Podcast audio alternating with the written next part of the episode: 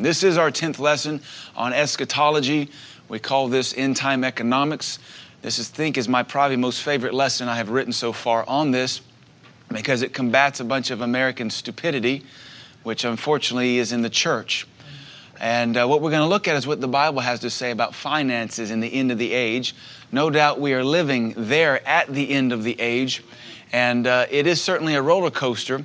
But uh, I think all of us have the f- mindset, and we have somehow been infected or affected by Hollywood and even bad Christian fiction. That uh, before Jesus comes back, we're going to be living in bunkers or maybe at least a tornado shelter. And uh, to me, even in my heart, even though I've written this, even though I have studied this, my heart still wants to say, Hurry up, Jesus, come back before the generator runs out of diesel. but that is not the picture we see. And we're going to see that over and over and over again this morning. Uh, and I think if we can understand that, it'll take fear completely out of us. I think we know for sure the end times will be turbulent, they'll be up and down, but God is still with us even to the end of this age. And if He is with us to the end of this age, then all of His promises are still yes and amen. The promise to supply our needs, the promise to provide for our children, the promise to take care of us, the promise to, to, to heal us. And uh, if you didn't know, He is still the God of manna. So you can always have something to eat. He's still the God of the ravens, so he can always bring you something. He's still the God of, of the ocean, so he can always fish you something. I think what happens is Americans forget that they're supposed to be Christian and they totally stop trusting in the Bible and they, they head for sensationalism in media. So let's jump in here. We have a lot of scriptures to go through, and I, I did a lot of research for this lesson. And we'll see what we have to say here. Unfortunately, many Christians believe that the last days will be lived out in bomb shelters filled with C rations. That's military food. This belief has taken root due in part to Hollywood, novels, fear, and cultish teachings. There's a reason that in America we have a, a sect of cults called doomsday cults. And it seems like every two years or so you hear about a whole cult somewhere in California drink, drinking some strychnine trying to jump on the tail of the comet. the Hale-Bopp cult. And uh, they, they have biblical teachings in there, but they're not biblical.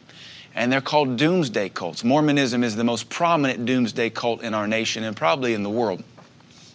Uh, this teaching is not biblical. The fact that the teaching that uh, before Jesus comes, we're all going to be living underground, it's all going to be underground churches. It's all going to be living off of C rations and diesel, and I hope it rains so we can have some waters to give my baby a bath and all that junk. That's foolish, absolutely absurd, as we're going to see from this lesson. Let us examine the scriptures to see what we can uh, expect financially in these last days.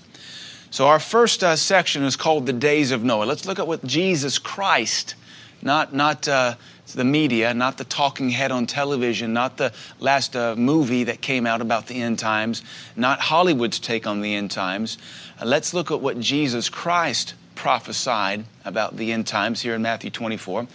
Jesus said, But as the days of Noah were, so shall also the coming of the Son of Man be. That's talking about Jesus. For as in the days that were before the flood, they were eating and drinking, marrying and giving in marriage, until the day that Noah entered into the ark, and knew not until the flood came, and took them all away, so shall also the coming of the Son of Man be. I want you to notice there that we know that the flood was a judgment that came and wiped out sin. But up until the day Noah went into the boat, it was business as usual. And he preached righteousness, the Bible tells us. He was a preacher of righteousness. And so, as he's building a boat, he's also preaching the end's coming, the end's coming, the end's coming. And they didn't believe him, much as we're preaching right now, the end is coming. And folks don't believe us. And we're building this boat called the Church of the Lord Jesus Christ. And those that are in this boat called the Church of the Lord Jesus Christ shall be safe until we're taken out of the way and we rise above the sin of the world but until that day, the Bible said, according to Jesus, that in Noah's day it was business as usual. They were eating and drinking, marrying and giving in marriage. So let's look at what that says. Jesus indicates in this passage four aspects of life that will not be interrupted in the last days. Consider that. In the last days, these four areas of life will not be interrupted. They are eating. The average American household spends $2,700 a year eating out or with about 114 million households in the U.S., $307 billion a year. That's what we spend eating. Jesus said, just like it was in the days of Noah, eating and drinking, that's what it's going to be like before I come. Eating. And technically, if you want to really split hairs as far as uh, uh, Bible prophecy, that's going to be what it's like during the, the tribulation.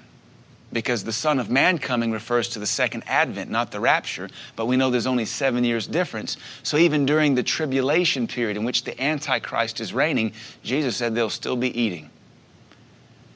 It doesn't sound like uh, in Noah's day they were living hand to mouth. It sounds like they were having a good old time, just business as usual. Even during the reign of the Antichrist, there will be an abundance of food and drink. We'll see that in some verses from the Revelation here. What about drinking? How much is that a part of our economy right now?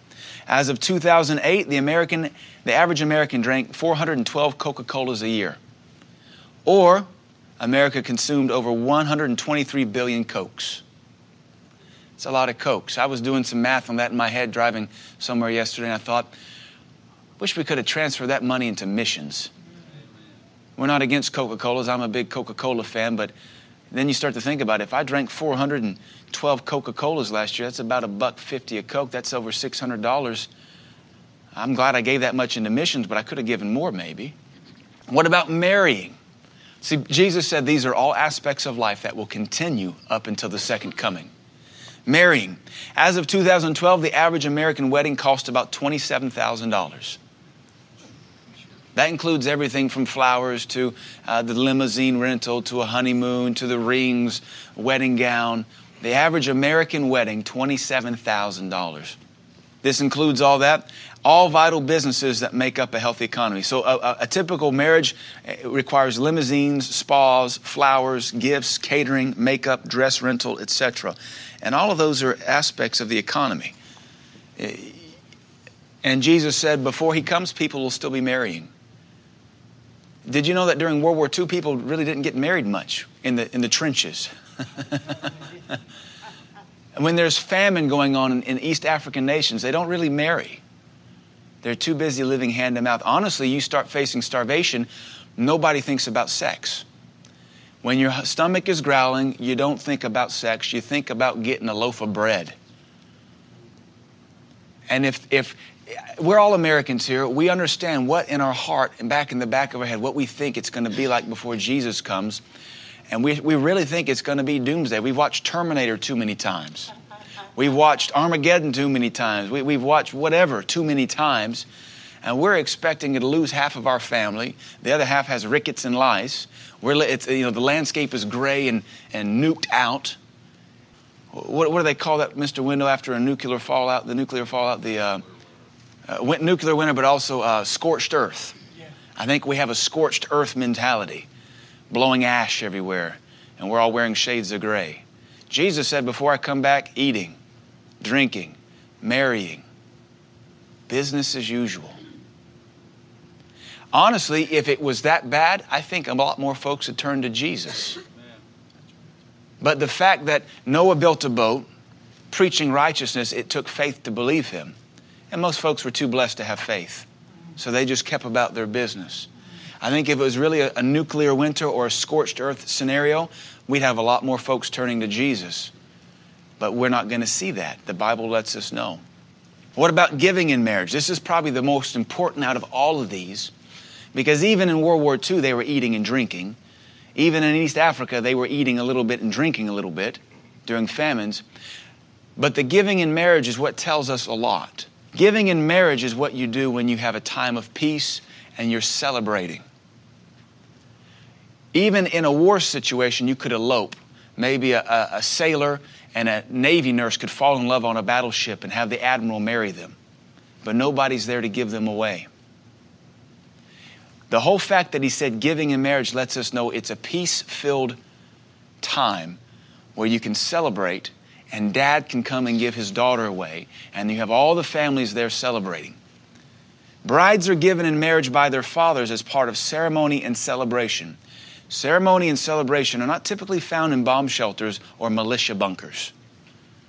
The fact that Jesus indicates fathers will still be giving their daughters away in marriage lets us know that people will feel a sense of safety and will be able to plan for big events like weddings.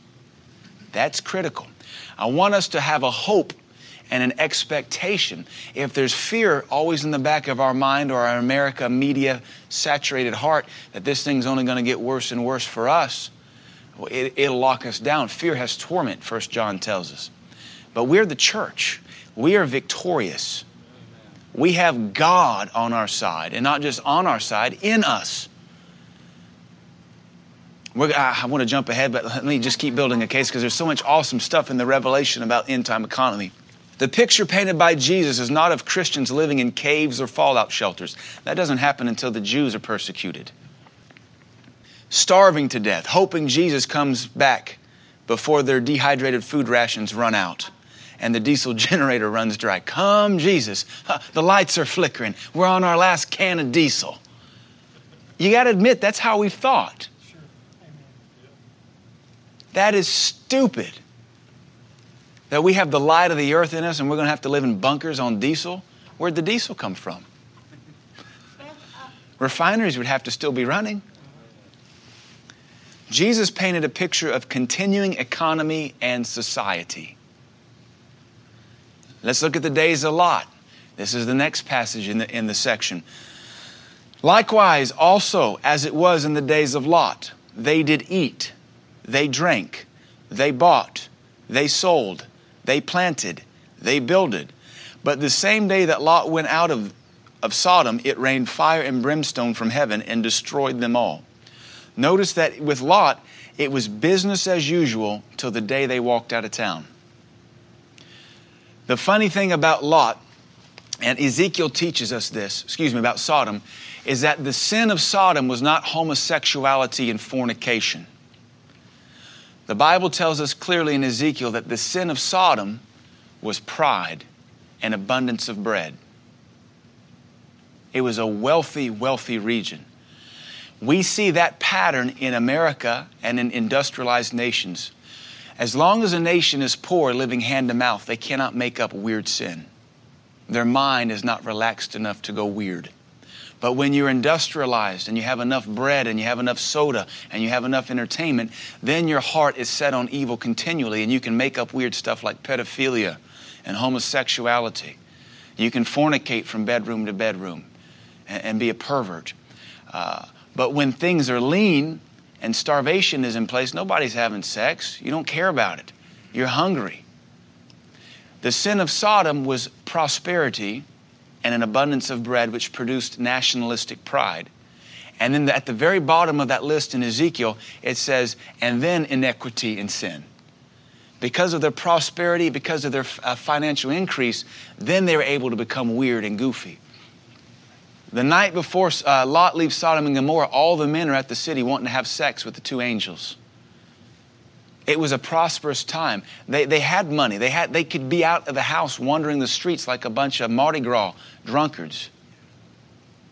But we see that in America too.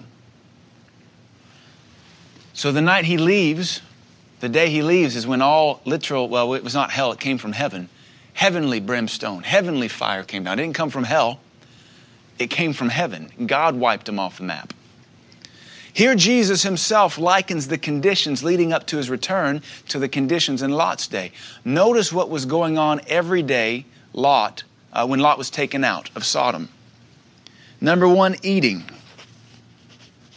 As of 2010, Americans were spending $478 billion a year on groceries. It's a lot of money on eating. Number two, drinking. America spends about $74 billion a year on sodas. That's just sodas. That's not fruit juice. That's not milk. That's not the water bill. That's Coca Cola's. It's all, all soft drinks. So, eating and drinking. What about buying? I like this one. Americans spent $450 billion at retail stores in 2010 at Christmas time. $450 billion at Christmas time. That's buying. That's the sign of a healthy economy. In a scorched earth scenario, you don't buy, you barter. You say, I'll trade you two possums and a coon for some corn. I'll trade you a, a bucket of gunpowder for some water. I've got some rubber tires here. Uh, can I have a, a, a cow? They're buying. Look at selling.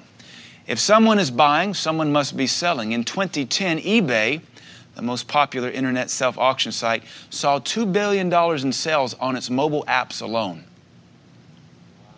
Just trading from the palm of your hand. 2 billion. E- eBay, just eBay. Just on a mobile app. That's a lot of selling. And Jesus said, Before I return, it will be buying, selling, eating, drinking. Planting. I like this one. This speaks of the agricultural industry. Duh. Uh, though there will be famines, remember there have always been famines, but Sodom's sin was pride and fullness of bread. Bread means you're growing grain. I would also re- remind you that planting has, requires peace. You can't tend a garden in wartime, much less tend a garden for a whole city or have enough planting for a whole group of people. When war goes on, there's no time to plant. You have to dodge bullets and bunker uh, and, and bombs to harvest your tomatoes or your okra or whatever it is you're growing farming requires tremendous peace because you've got to plant, you've got to harvest, you've got to you've got to cultivate, you've got to water, you've got to spray for insects. But Jesus said, before I return, they'll be planting too. That's the agricultural industry. It will still go on. Building. Building can only take place in a culture and an economy healthy enough to sustain population growth and thereby demand a need for more homes, retail, business, and industry. Did you know that during war you don't build anything new? Because it's just going to get blown up. Even America, during World War II, our last great war, we haven't had a great war since World War II. Even in World War II, we stopped building and everything went towards the war effort.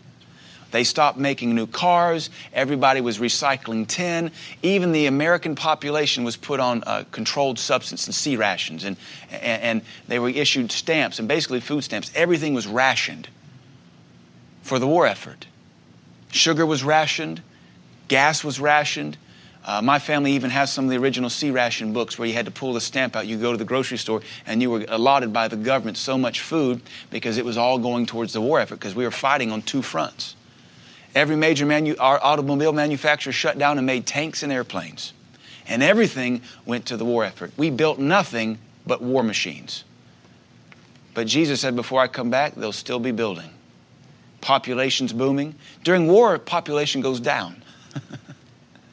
Nobody's having babies. Soldiers are dying. To build, you have to have growth. You have to have economic growth. These are the signs that Jesus said before he comes back, it would be, we could see it. This is what we're seeing right now.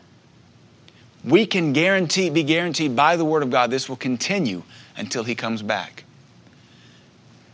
And the, technically speaking, both of these passages refer to the second advent when he comes back to destroy his enemies.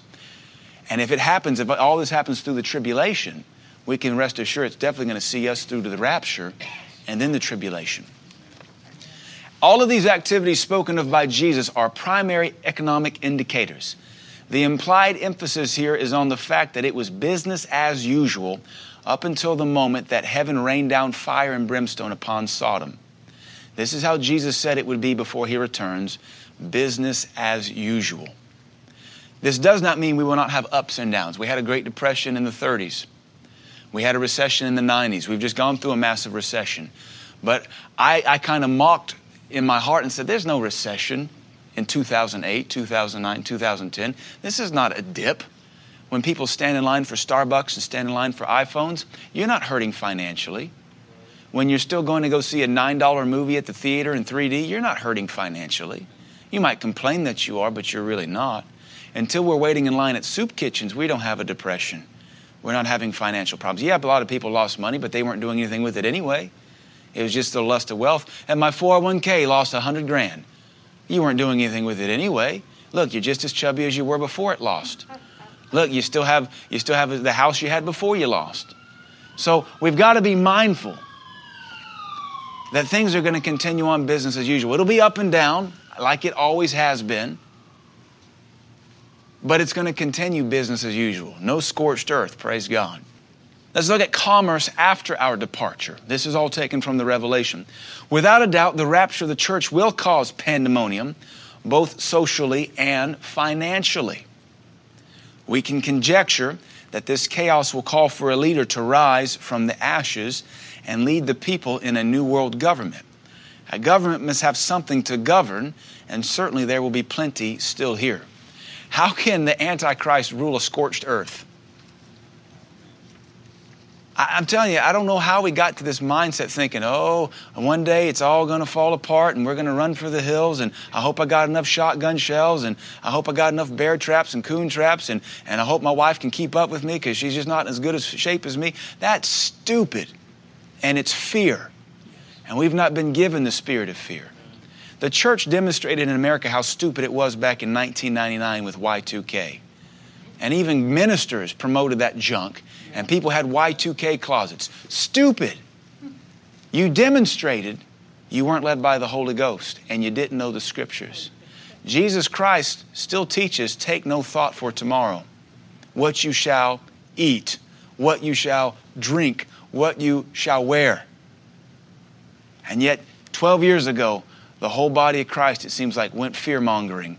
Oh, and those of us that were led by the Holy Ghost or in good spirit filled circles, we just said, God's not speaking this to us. He's still dealing with me about my sin issues. He's dealing with me to be a tither. He's dealing with me to tell that person about Jesus. He's not speaking to me about building a Y2K closet and stockpiling batteries that only have a four year shelf life. And Lord help me, I don't want to eat tuna fish out of a can the rest of my life. But that's, that, the, whole, the whole church was carried that way 13 years ago. I was at Lowe's at the time working in inside lawn and garden, and we heard, heard all sorts of uh, uh, rumors about the government's buying up generators. That's why you can't find generators anywhere. They know it's going to be bad, and, and you can't get diesel. Diesel prices are going up. And I was just a broke college, just out of college, making six seventy five an hour. I thought, well, God hasn't spoken to me about this. Can I sell you a weed eater, sir? Jesus has never told us to stockpile. That's Mormon doctrine. That is a primary tenet of the gospel of the Latter day Saints. That's not our gospel. Paul would have called it another gospel. One of the primary tenets of Latter day Saint gospel is stockpiling, and they even police it in their circles. If you're a member of a Latter day Saint church, that's a Mormon cult, then they require you to have one year of reserves. It, it, was first two years, then it was one year, then it was back to two years, then it was three months. I think it's back to one year now. And they even have stockpile police. You can research this if you want to. They will come to your house if you're a member of their church and they'll say, Do you have 500 batteries? No. Well, the elders declared last month that they believe we need that. You better hurry up and get 500 batteries. Do you have enough potted meat? I don't like potted meat. My family doesn't eat it. Well, that doesn't matter. The elders declared and issued an edict that you must have 200 pounds of potted meat. You better get to it. They police us. That's doomsday cultism. It proves that they don't follow our Jesus Christ because our Jesus Christ says, Take no thought. For sufficient for today are the evils thereof. But my Father knows you have need of all these things. Whatever happened to being Christians? Serving Jesus. It's fear, it's, it's fear mongering, it's cultism, it's ignorance, and it's what the media is preaching to us right now. And we, we don't follow the prophets of the land, that's the media heads. We follow the prophets of the Lord Jesus Christ, primarily the scriptures. So Jesus has never taught us, nor did Paul ever teach us to stockpile. Now, we're not against if you want to can your preserves and, and you want to can this year's okra. We're not talking about that. Come on. That's country living. That's praise God stuff. I like some good strawberry preserves. Give me a can when you make some. We're not talking about that. It's the motivation behind it. Is it fear mongering? Oh, Jesus needs my help taking care of me. He never told the prophet Elijah, Well, you've done it now, boy. You prayed a famine. Better go stockpile because it's about to dry up. He told the prophet Elijah, Go to the brook. I will provide for you there. I will command the ravens to provide for you. And then that dried up. Oh, Elijah, I guess my hands wax short. You better go stockpile. He said, Nope. Go down to Zarephath. I have commanded a widow there to provide for you. Whatever happened to being Bible believers? And here we are, fear mongering. Oh, scorched earth, my bunker. Hope I got enough AC in there.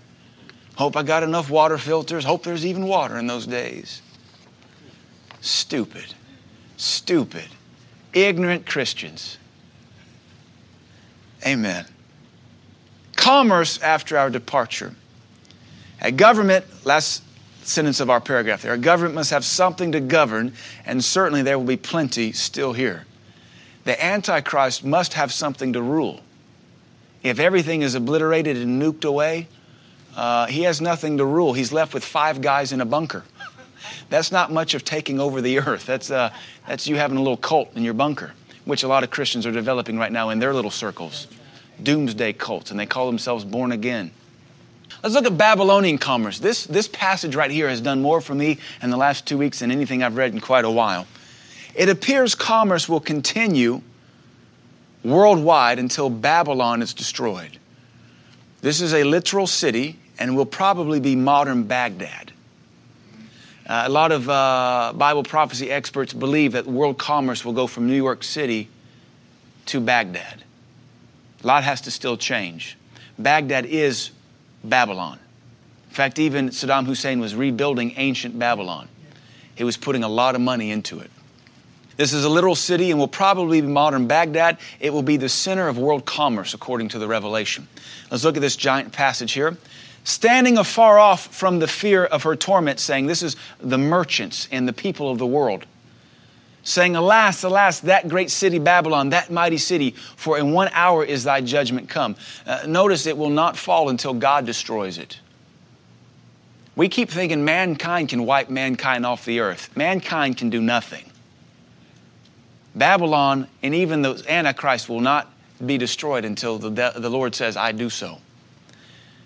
For in one hour is thy judgment come, and the merchants of the earth. Wait, wait, wait. So we're into the, we're, we're almost through the tribulation, and there's still merchants. During the Civil War, there weren't many merchants. During the Depression, there weren't many merchants. But here we've got merchants, the merchants of the earth. It sounds like a lot. The merchants of the earth shall weep and mourn over her, for no man buyeth their merchandise anymore. So there's still buying going on, not bartering, buying. These, uh, the merchandise of, watch this, let's count it. The merchandise of gold, silver, precious stones, pearls, fine linen, purple, silk, scarlet, thyine wood, all manner of vessels of ivory, all metal vessel, vessels of most precious wood, of brass, iron, marble, and cinnamon, odors, ointments, frankincense, wine, oil, fine flour, wheat, beasts, sheep, horses, chariots, slaves, and souls of men. 28. Does that sound like a scorched earth bartering system? Trading possum meat for a head of lettuce?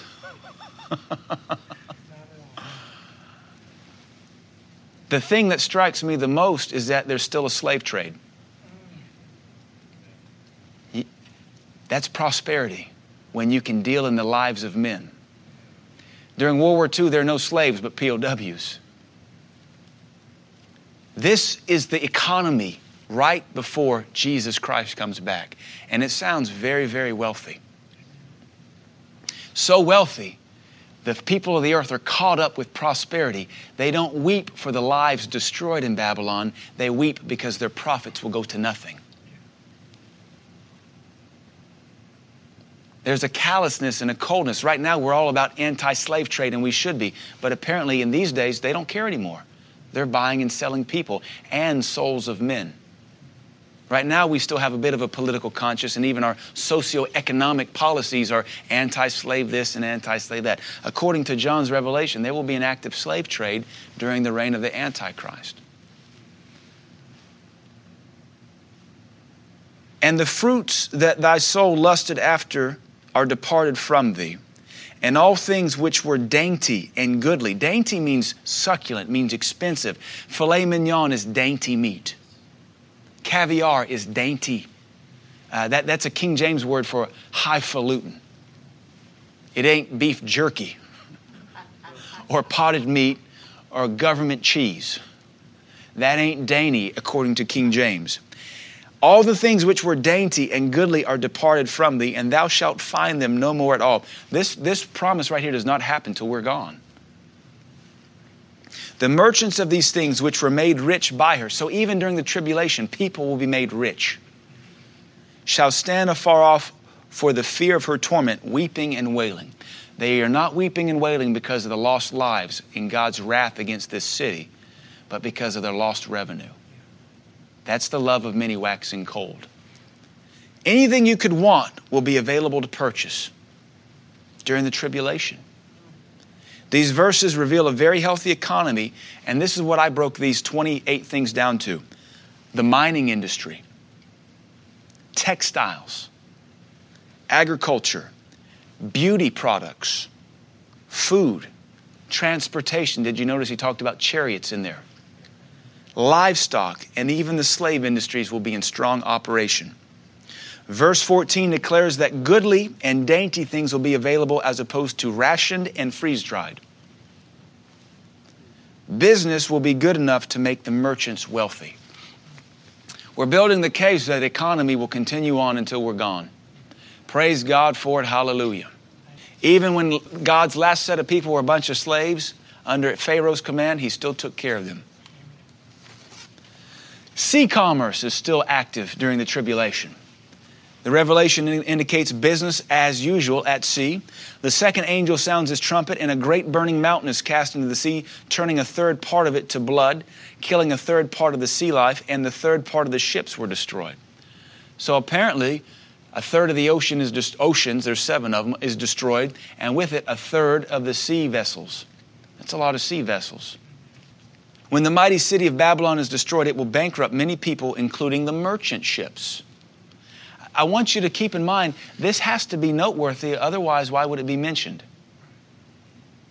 These are things the Lord specifically showed John in the Revelation. Why even mention it? It doesn't talk about zoos being shut down, it's not worth mentioning. He doesn't talk about uh, internet commerce tanking or, or, or the housing market plumbing because it wasn't, it's, not, it's not mentionable, but these things are being mentioned for, for a reason. God is specific. Jesus Christ even said the jots and the tittles were worthy. So he, he's mentioning these things for a reason. Look at Revelation 18. For in one hour, so great riches is come to naught. So the world's economy will, will come to naught when God decides it comes to naught and it will not come to naught until Revelation 18. So great riches shall come to naught in one hour. One hour. One hour, because God says now it's time to come to naught. Until then, it does not come to naught, it just keeps going. And every shipmaster and all the company in ships and sailors and as many as trade by sea stood afar off. That's in the Revelation if you never noticed that and cried when they saw the smoke of her burning, saying, What city is like unto this great city? And they cast dust on their heads and cried, weeping and wailing, saying, Alas, alas, that great city, wherein were made rich all that had ships. That city alone makes the merchant sailors rich. Does anybody think about a merchant vessel being a moneymaker? Does anybody think about a sea captain being rich or the sailors no, we, we think pennies on the dollar, scurvy, uh, being at sea nine months out of the year. You don't equate wealth to somebody driving a boat. But according to the Revelation, these guys will be rich because of sea trade. Just pointing out what the Revelation says. Wherein were made rich all that had ships in the sea by reason of her costliness, for in one hour she is made desolate. Merchant vessels will still be operating and making a profit. This speaks of imports and exports during the rise of the Antichrist. This stuff will continue. In a scorched earth scenario, we kind of picture uh, boats are parked. And nobody's going crisscrossing the nation because they have nothing to sell, because the car factories are burned out, because the toy companies are burned out, because the chocolate from Sweden and Switzerland and Germany, they're burned out and we can't import them. That's not what this, the Bible says. How about the mark of the beast? Anybody know what that's all about? Commerce. Nearly everyone is familiar with the expression the mark of the beast. This mark is tied directly to commerce. Revelation 13, and he, the beast, causeth all, both small and great, rich and poor, bunkered and unbunkered. no, there's no mention of anybody living in caves until Jesus shows up and people start freaking out. The only other person that runs for their lives are the Jews when the Antichrist betrays them. Notice that in, in the Antichrist day, there'll be small and great. That's economies, that's, that's, that's social classes. In a scorched earth scenario, everybody's equal. Everybody's poor, living hand to mouth, eating acorns and having pine needle soup. But even during the Antichrist, the beast's reign, there is small and great, there is rich and there is poor. Rich and poor shows you there's an economy. Free and bond, that means slave trade. He causes them to receive a mark in their head, excuse me, their right hand or in their foreheads, and that no man might buy or sell, save he that had the mark. He doesn't say barter or trade, buy or sell. Save he that had the mark or the name of the beast or the number of his name there are still six classifications of society during the reign of the Antichrist small, great, rich, poor, free, and bond. Still a wide, diverse society. The mark of the beast will be necessary to be a part of the Babylonian economy. Right now, we're watching our government try to turn socialistic on its way to communistic so that everybody will be equal. My Bible tells me it'll never happen because even during the reign of the Antichrist, there'll be classifications of people. I would say we don't have to worry about it too much if my Bible says it, as much as these heathen governments want to try it, even during the Antichrist, there'll still be six classifications of people. Though communism tries to make everybody equal, it's failed. It always fails. It will always fail. Socialism is a fraud and a failure. The mark of the beast will be necessary to be part of the Babylonian economy. Now, here's some final section here on some other commerce observations. We've moved through this rather quickly because there's a lot of it, but uh, I think we're doing a good job with our time management. Look at some other commerce observations. People will ha- have houses full of stuff. Jesus said in Luke 17 that they will be commanded to not come in from the field nor, nor come down from the roof to save their stuff. He didn't say go into that hovel in the ground. He didn't say run to your bunker. He didn't say run into a hole. He said, hey, when you see this thing happening, the Antichrist, do not come down from the roof. Do not come in from the field, head for the mountains. That was spoken to the Jews about heading into the wilderness southeast of Israel, beyond the Jordan. Two shall be lying in a bed. This speaks of safety and comfort and provision. You have beds, you don't have hammocks or pallets in a bunker. You have a bed in a home. One will be taken, the other shall be left. Two will be grinding at the mill. This speaks of commerce and employment. There will be mills, there will be something to grind. Without agriculture, there's nothing to run the mill. And the second he comes back, one will be taken, the other shall be left. Not only will there be mills, there'll be something to grind, and there'll be people to grind it. Two will be working in a field. This speaks of commerce and safety. Agriculture work requires peace. You don't harvest crops in time of war with the threat of being shot in your John Deere tractor. I don't see John Deere putting bulletproof glass on the cab of their mega harvester. One will be taken from the field, the other will be left. When the two witnesses are slain in Revelation 11, the people of the world will see it. How will the world see it? Probably television, internet. So you mean we still have a telecommunications infrastructure? Oh, yeah. CNN will be there, Fox News will be there, whatever else shows up will be there. The world will see the two witnesses which did torment them slain. They will rejoice and they'll send gifts to each other. From this, we see the international communications will still be up and running, and people will have the excess income to buy gifts and then send them to each other like Christmas.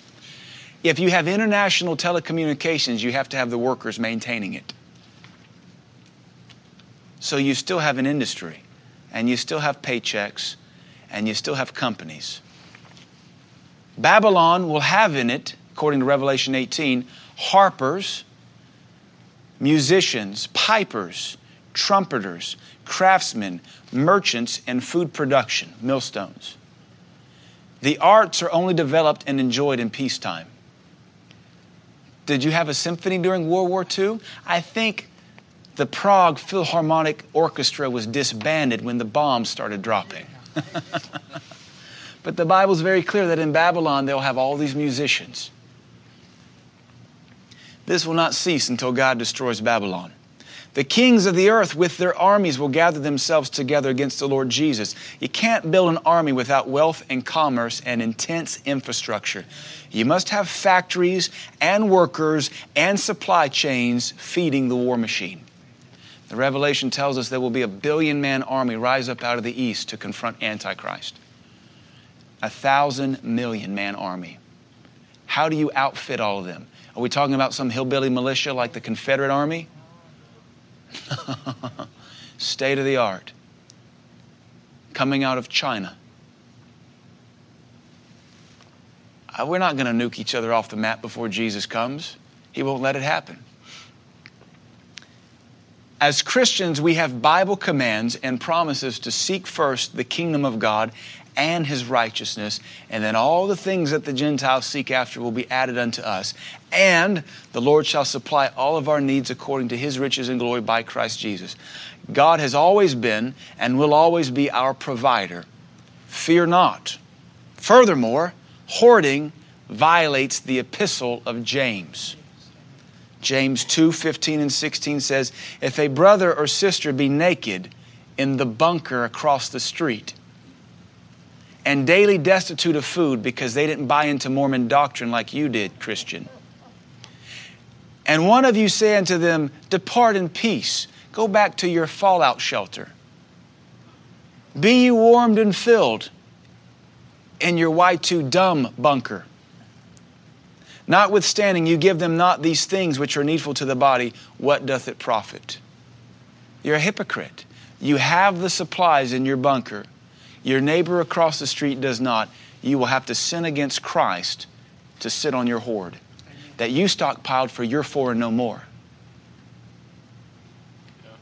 If I had a bunker and I was the pastor, and all this went down like the fear mongers and the Mormons are claiming it's going to, the Mormons are claiming like it's going to, not the King James Bible, not the NAS Bible, not the New Testament Bible, but the Mormons claim it's going to, and I had a bunker and I didn't take care of you, my church members, I would be in gross sin against my God and Savior.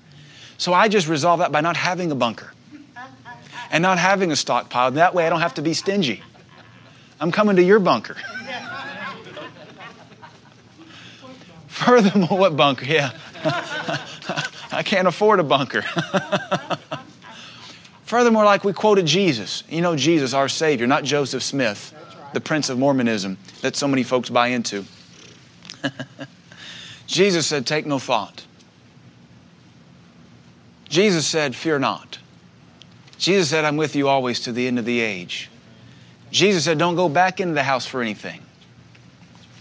Jesus said, I'll take care of you. Jesus said, I am the El Shaddai. I am the more than enough. Jesus said, I can feed you with birds. I can feed you with manna. If I can part a Red Sea, I can make food come to you should you need it. Even the psalmist said, I've never seen the righteous forsaken, nor beg bread out of a fallout shelter. This is fear mongering, and it shows a lack of mature faith in Jesus. It also shows a lack of biblical understanding. The fact that so many of our brothers and sisters in Christ are going this route. It actually smacks of that spirit of militia. Yes.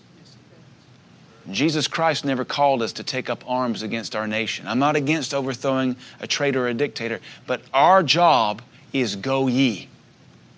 This gospel shall be preached unto the ends of the earth, then the end shall come. How are we financing the gospel for stockpiling bunkers? Jesus said, Go ye, not stockpile ye.